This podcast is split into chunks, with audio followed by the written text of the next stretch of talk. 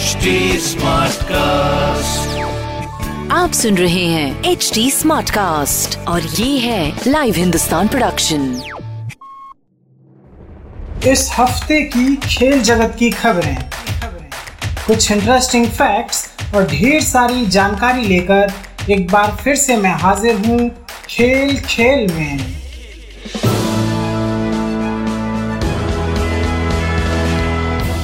नमस्कार, लाइव हिंदुस्तान से मैं हूँ रत्नाकर पांडे। पहले बात टी ट्वेंटी वर्ल्ड कप की, और इसके बाद खेल जगत की अन्य खबरें। टी ट्वेंटी वर्ल्ड कप में भारत को एक बार फिर से हार का सामना करना पड़ा। न्यूजीलैंड ने टीम इंडिया को आठ विकेट से हरा दिया है। पहले बैटिंग करते हुए भारत ने 111 रनों का लक्ष्य दिया।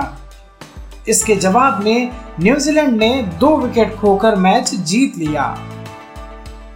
भारत के लिए रविंद्र जडेजा ने सबसे ज़्यादा 26 रन बनाए और हार्दिक पांड्या ने 23 रन का योगदान दिया।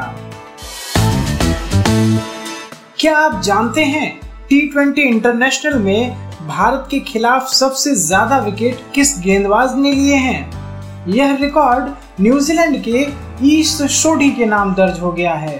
सोढ़ी ने टी इंटरनेशनल में भारत के खिलाड़ियों को सबसे ज़्यादा 18 बार आउट किया है।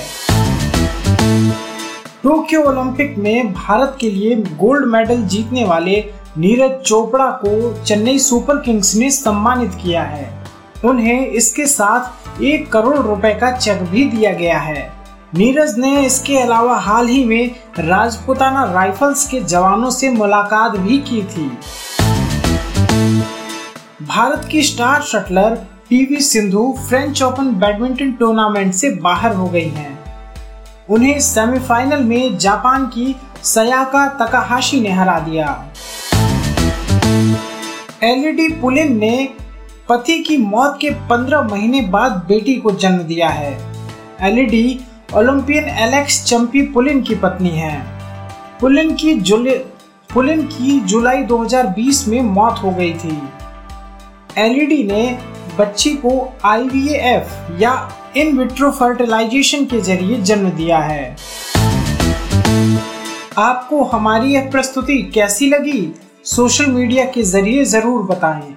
हमारा सोशल मीडिया हैंडल है at the rate H T आप हमारी ऑफिशियल वेबसाइट एच टी पर भी विज़िट कर सकते हैं। आज के लिए बस इतना ही। मुझे यानी रत्नाकर को दीजिए इजाज़त। मिलते हैं अगले हफ़्ते।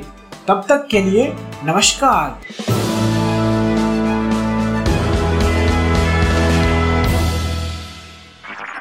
आप सुन रहे हैं एच डी स्मार्ट कास्ट और ये था live Hindustan production smart Smartcast.